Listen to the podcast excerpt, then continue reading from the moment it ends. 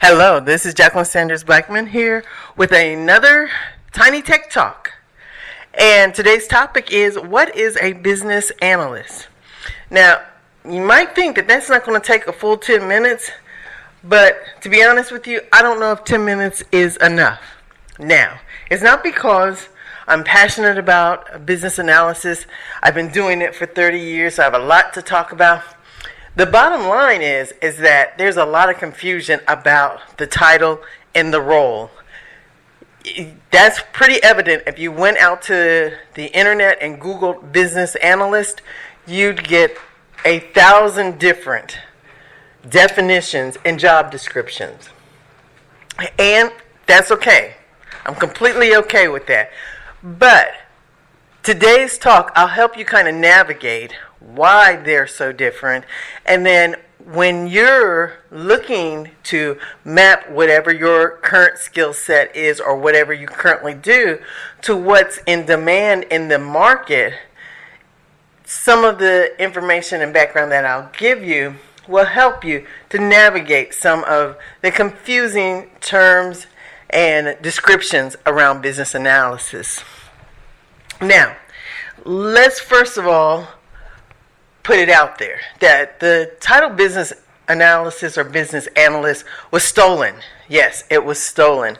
Um, it wasn't stolen from IT. Actually, IT stole it. The title and role was in existence way before information technology. But the IT world needed a liaison. And so can't tell you why it was selected. It probably made a lot of sense and it was the closest possible, but it's always re- dangerous when you reuse a term that already has an established definition. So let me first lay the ground rules that yes, you'll find business analysis and business analysts outside of IT. And there may be a whole different connotation when you're referring to that. Then I want to circle back and focus on business analysis in the IT framework because that area relates to what we're talking about in regards to STEM. It's also one of those hidden job opportunities that because a lot of people don't know what it means and what it is, they don't realize that they have the skill set to do it.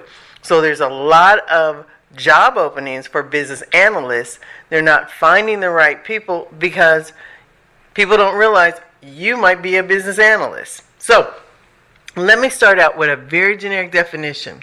A business analyst is someone who analyzes an organization or business domain and documents its business or processes or systems um, in the forms of models in order to integrate it with technology or to find other non technical solutions.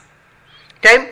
I think that's as broad as you can get. Basically, someone who looks and analyzes a current organization. Well, let's talk about analyze.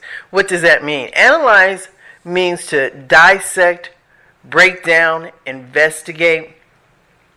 And sometimes it's pulling things apart, getting down to what we call the root cause and then putting it back together in a different way that may be more efficient or bring some type of business value or business benefit. Okay? When it comes to analysis and analyzing an organization or a business domain, that may be looking at the people, the processes, the tools, the environment, the culture, the politics, all of those different components so, and there are different specialized areas. Uh, people who just look at process, for example, people that just do analysis on systems. So you may hear someone referred to as a system business analyst or a technical business analyst. That's because they may be looking at a particular uh, piece or part. Or you might hear them talk about being a process analyst. They may be a data analyst. So there are different combinations, again, as I mentioned, especially from a job title perspective. Now, and as I said, a business analyst, when you step back, is someone who is looking at typically problem areas and looking for areas of improvement. So you'll hear my reference to continuous process improvement, uh, and that lends itself to Six Sigma type methodologies, or even CMMI or ITIL type methodologies for that continuous process improvement.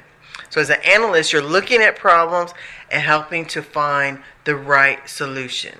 And a lot of that takes a lot of different facilitation, coordination, and as I mentioned before, kind of dissecting, and ultimately, it'll lead to different forms of communication. And communication, of course, can be verbal, it could be written word, um, and or using models. So that's the tool of the trade um, of the artifacts that the business analyst produces. Now, let's continue. The IIBA, which you've heard me talk about, which is the International Institute of Business Analysis, what they came about in order to kind of formalize this role and discipline that we know as business analysis. So, for especially the IT industry, they look to the International Institute of Business Analysis to help describe the role of the BA. Their definition is a liaison among stakeholders in order to understand the structure, policies, and operation of an organization and to recommend solutions that enable the organization to achieve its goals. Now, to further uh, break that down, again, there's different type of analyst, okay, and therefore the IIBA has specialized areas. One being the system analyst. That's described as the role of a system analyst can also be defined as a bridge between the business problems and the technology solutions. Here, business problems can be anything about business systems, for example, the model, the process, or the method. The technology solution can be the use of technology, architecture, tools, or software applications. So, system analysts are required to analyze, transform, and ultimately resolve the business problem with the help of technology. And I think a key word here is again the liaison role. Whether and that is and or what we commonly refer to as the bridge between the business and the technology and technical side or IT, the people who implement IT. And oftentimes it's been proven over and over. The business speaks in one language, and those on the technical side, those who implement solutions, speak in a different language. So, oftentimes, a business analyst also has to translate. The business says, I want X, Y, and Z. Now, the reason why I say they're different languages is because in the business, the world of business is made up of a lot of exceptions. It may seem like it's made up of a lot of rules, but what do we sometimes say? Rules are meant to be broken. And so when you have the human factor interacting with different types of scenarios, you can make exceptions to the rules. But when you introduce computers and software, that world is very black and white.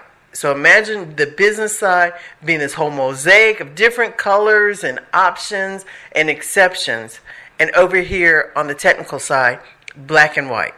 So there has to be a translation and an interpretation that breaks down what pieces of this mosaic are uniform enough that we can put it into this machine language so that the machine can make decisions, calculations, um, and and uh, capture the data in that black and white framework.